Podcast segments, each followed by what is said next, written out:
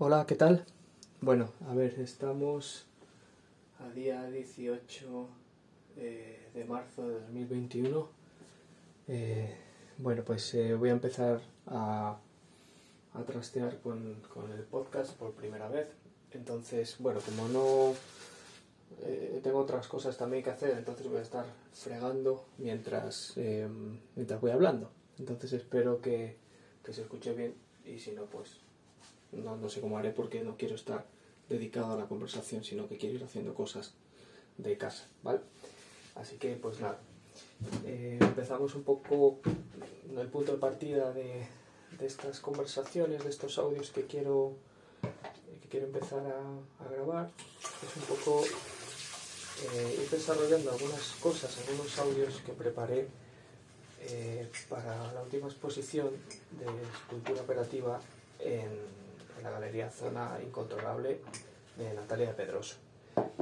Eh, Natalia hizo un, un vídeo pues, para eh, de los artistas porque eh, entró en un programa del Ministerio de Cultura para hacer unos vídeos sobre bueno sobre los artistas que están que van a pasar por la galería y bueno grabó grabamos unos, unos vídeos míos pues toqueteando las piezas ahí manejándolas jugando con las sombras y tal y mm, y bueno, pues también grabamos unos audios donde me propuso hablar un poquito de las ideas de la teoría de la escultura especulativa, ¿no? Que, que bueno, que vienen un poquito para, eh, pues como primera explicación, viene un poco de la filosofía contemporánea del realismo especulativo de Graham Harman, eh, donde, bueno, ya os iré explicando, eh, pues donde generamos una nueva una nueva perspectiva realista de, de lo que es el, la teoría del arte, de la estética, donde el objeto tiene pues, su propia aut autonomía, tiene, tiene ser en sí. ¿no? Y bueno, el tema es que unos audios donde yo explicaba un poquito pues, mis, mis piras de olla, pues acabaron convirtiéndose como base de un pequeño vídeo que, que, igual podéis eh, ver por ahí, que le interese. Y, y bueno, pues este podcast en principio es un trasteo de mis pensamientos así sobre eh, mi trabajo con, con, la escultura, pero que acaban siendo también reflexiones sobre, sobre el arte. Porque, bueno, después de todo, Graham Harman se dedica, en vez de estar dedicado a la filosofía eh, contemporánea como sistema eh, pues que, que, genere un, una, una corriente nueva, él se ha ido mucho a a trabajar con la arquitectura y con el mundo del arte, a diferencia de Kenji Meyasu, que pues, ha tratado de, de, de generar teoría eh, estable y validable en, el mundo de la filosofía, cosa que es bastante complicada porque la teoría es bastante criticable. Pero en la estética, en las artes, Harman ha encontrado un nicho ahí para poder trabajar y es lo que más eh, interesante me ha, me ha resultado de, de, de, esta deriva teórica. ¿no? Entonces, eh, bueno, pues eh, en los vídeos hablaba un poquito de, del concepto de Harman, eh, del, del, ser, del ser real, del objeto real kantiano, ¿no? que Kant hablaba de que no llegamos a conocer a través de la percepción y de la limitación de, de nuestra mente ¿no? y de nuestra percepción lo que son los, los objetos realmente. ¿no? Se nos escapa porque porque miramos de una manera, un perro lo ve de otra, un extraterrestre lo veía de otra, o una ardilla de otra, o una mosca. Entonces al final, realmente, ¿qué, qué es el objeto real? Y bueno, pues en principio depende de, cada, nuestra percepción, pero nuestra percepción no da ese objeto real. Entonces, eh, Harman de lo, que, de lo que habla es de este objeto real kantiano. Él utiliza varias, eh, varios autores para, para su teoría teoría se llama el objeto cuádruple, eh, donde tendríamos pues ese objeto real que no, que no vamos a entender nunca, o sea, porque como tenemos percepciones diferentes, nunca vamos a saber exactamente qué es, eh, con sus cualidades reales, que, no, pues que habría que ver cuáles son, habría que teorizarlas porque tampoco las vamos a poder encontrar de una manera directa. Y luego también habla de un objeto sensible, que ese sí es el que tenemos delante, ese sí es el que podemos tocar, ver. Hay que hacer la salvedad que Harman habla de que el objeto es todo. ¿vale? Cualquier cosa es un objeto. Una universidad es un objeto, una persona es un objeto, una performance es un objeto, artístico.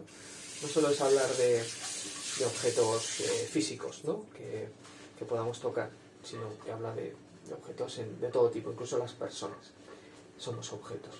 Esto es bastante interesante porque eh, establece lo que llama, o lo que llama, eh, ¿cómo se llama? Manuel de Landa, una, ontología plana.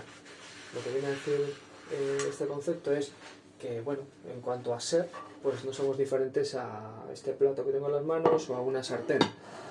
que elimina de la ecuación el sujeto, bueno, porque bueno, somos sujetos, ¿vale? Porque nos hemos endiosado aquí en esta especie de, de concepto de sujeto subjetivo que, piensa y teoriza y tal, pero que en cuanto a ser, pues no somos diferentes a un plato o a una oveja. Entonces esa es la ontología plana, que como veis es un concepto bastante controvertido, pero bueno, nos sirve un poco para eh, igualar, eh, pues eh, a tener una igualdad ontológica, ¿no? La ontología plana viene a ser eso.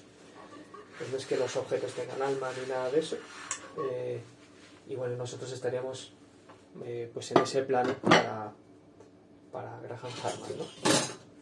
Entonces, al final lo que sí que vemos y tocamos sería el objeto sensible. El objeto sensible como esta taza que tiene diferentes cualidades y de color, de textura, para mí, para, un perro o para una cabra tendrían eh, texturas y formas eh, quizá diferentes. Y ese objeto sensible tiene unas cualidades sensibles, eh, pues eso, color, forma, textura, ¿vale? Solo podemos acceder al objeto sensible a través de las cualidades sensibles que tiene. Esto yo creo que sí que queda bien explicado. Lo difícil es pasar a, esa otra capa superior, ¿no? que es el objeto real y sus cualidades reales. Eh, pero bueno, nos sirve un poco para, ver que una obra de arte, por ejemplo, si lo llevamos al terreno de arte, pues veríamos, pues si nos vamos a algo, a una galería, a una exposición, eh, veríamos cómo pues, eh, tenemos distintas piezas eh, que tienen diferentes formas, ¿no? Vemos cosas muy, eh, muy locas a veces, muy, eh, muy racionales, muy informalistas en arte contemporáneo, siempre muy controvertido. Otras son más explícitas y esos objetos tienen cualidades sensibles y eso es lo que hace que podamos pues, hacernos una idea de lo que estamos viendo. ¿no? En otro plano estaría ese objeto real, que eso es algo que está un poco más allá de, nuestro alcance. Ese objeto real es pues realmente lo que nos engancharía a la obra.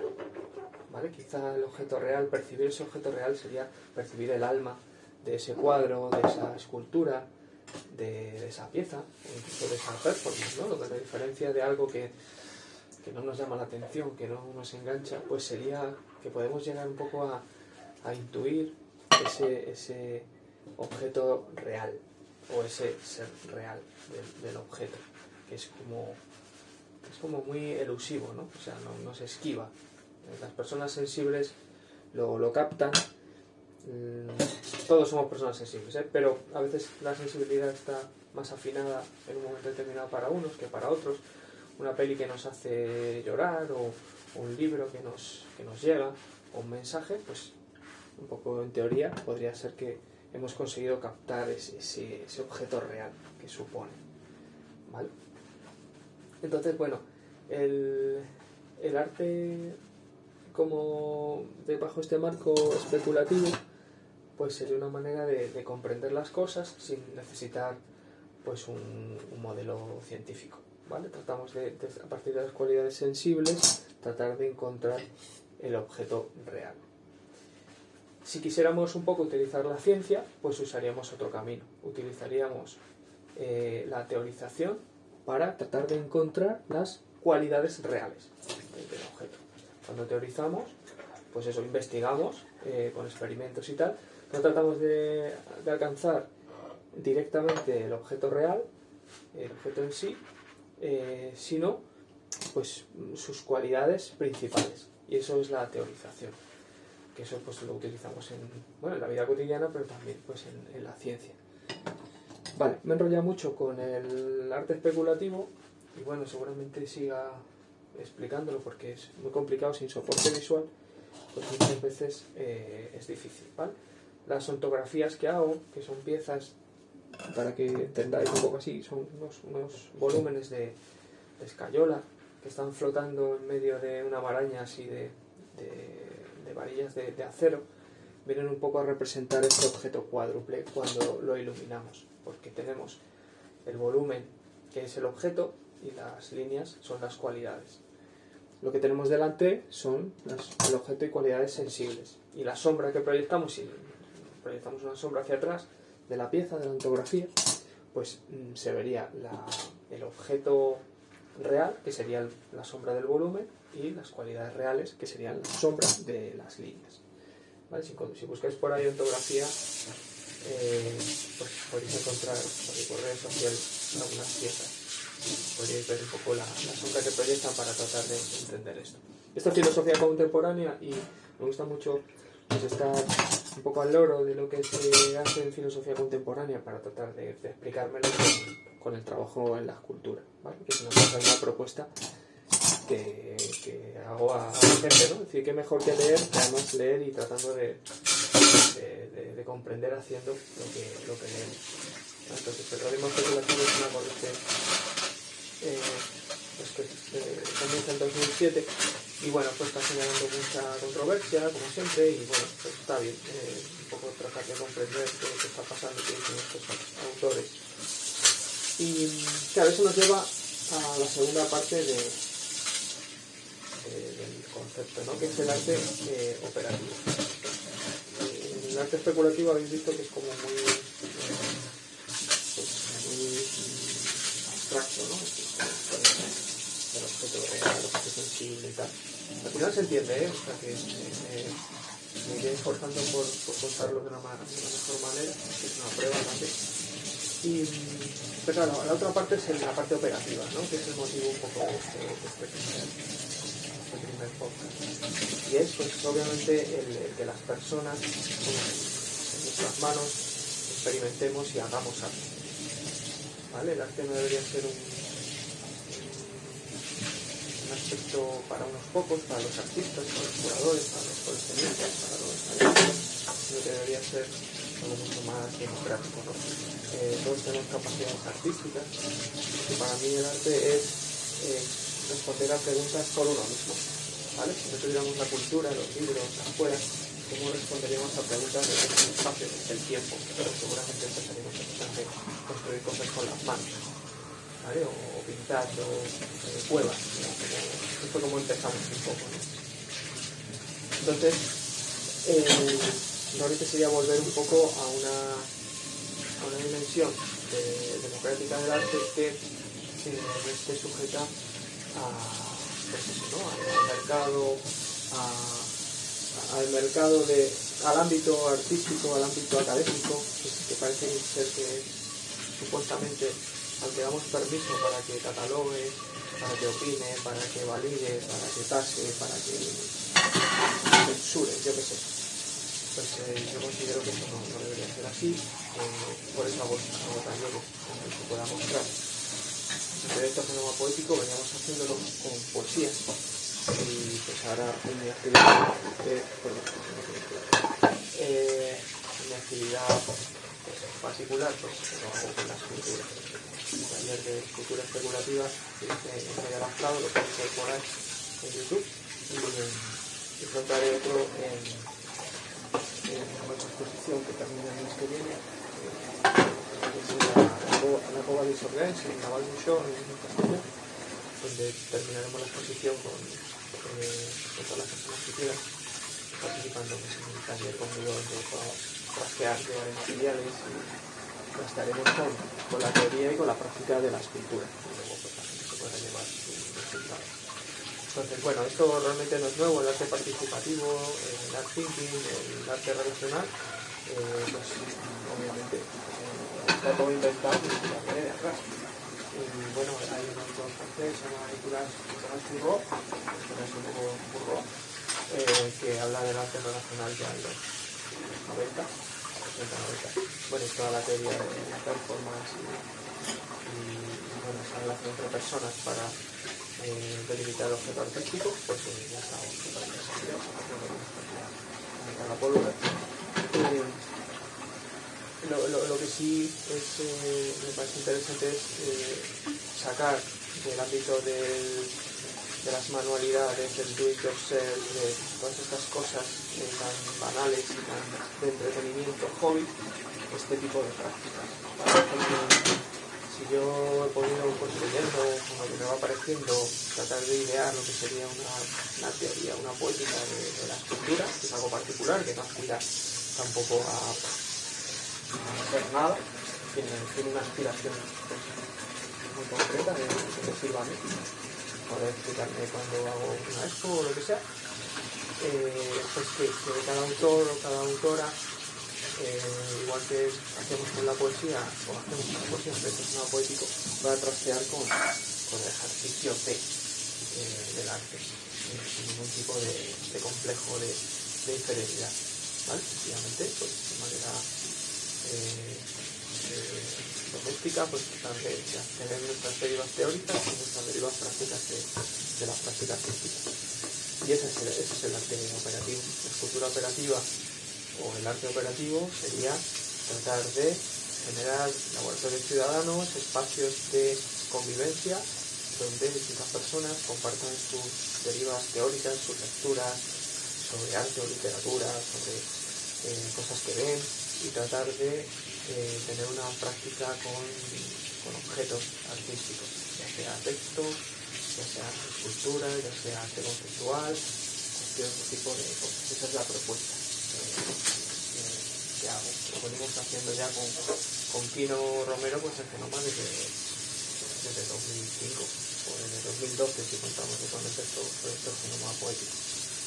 El Letra Lab, que es el laboratorio de letras y artes, tenemos, eh, tenemos eh, ahora mismo en Media Las Prado, infraestructura en Media Las Prado, claro, pues quiere, eh, quiere un poco pues, tener esas prácticas y documentarlas y ir poniendo estas personas que, que realmente les guste hacerlo, se vayan interesando y tenemos a muchas personas, muchas compañeras y compañeros que, que están disfrutando más de la vida, porque a fin de cuentas eh, esta manera de disfrutar del arte es una manera de disfrutar de la vida. Eh, no, solo, no solo es un, un, un, entretenimiento mediado por una institución, la institución museo, o la institución eh, del cine, o la institución del, de los videojuegos, sino que realmente somos nosotros los que de manera autónoma eh, desarrollamos las cosas.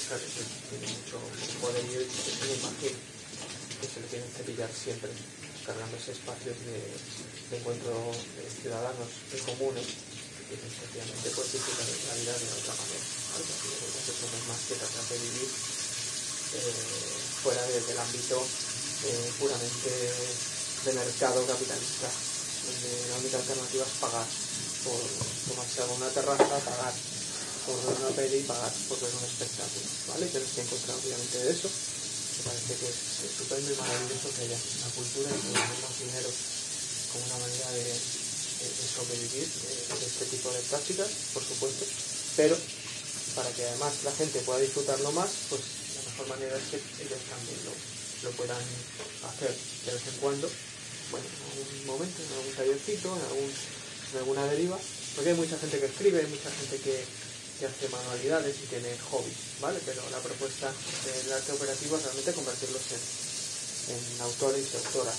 eh, colectivos o particulares, sin más, mmm, sin más eh, ambición que disfrutar de la vida. Yo, vamos, considero que es así. Y entonces esa es un poco la, la propuesta que, que planteo en este primer podcast. Llevo 20 minutos, eh, ya he terminado de fregar y bueno, quizá mañana eh, pues continúe, quizá no, pero bueno, yo creo que utilizaré este tiempo, si no se oye muy mal, pues para ir hablando de esto. No sé si donde lo vaya a colgar pues hay, hay posibilidades de que alguien que lo escuche por ahí haya perdido eh, pues me haga alguna, me plantee alguna cuestión o me plantee alguna crítica, me venga caña o me, no sé, me comente algo. Entonces bueno, si consigo un poco interactuar, a ver dónde cuelgo esto, pues sí que podemos eh, empezar conversaciones, ¿vale? Porque esto realmente lo he puesto en marcha para tratar de dar de alta mi perfil en estéreo, en la aplicación estéreo, porque como Clubhouse es, una cosa elitista y no sé, pues creo que estéreo es más, eh, más democrático y está más abierto. Entonces, bueno, en algún momento, me imagino que habrá no sé, un montón de dudas, porque yo me he explicado como el culo, pues eh, nada, podemos contar un poco de, de, de eso y además está guay no, no utilizar el vídeo porque el vídeo siempre tiene, requiere una infraestructura ahí, pues me tendría que poner ahí con la pizarra dedicado. Y esto otro lo puedo ir haciendo mientras, ¿sabes? Mientras me pongo aquí, recojo la casa y me pongo a lo mejor también a, a terminar unas piezas que tengo aquí en, en, en la terraza que tenía pendientes. ¿Vale? Bueno, ayer estuve, bueno, lo voy a contar porque ayer estuve preparando materiales.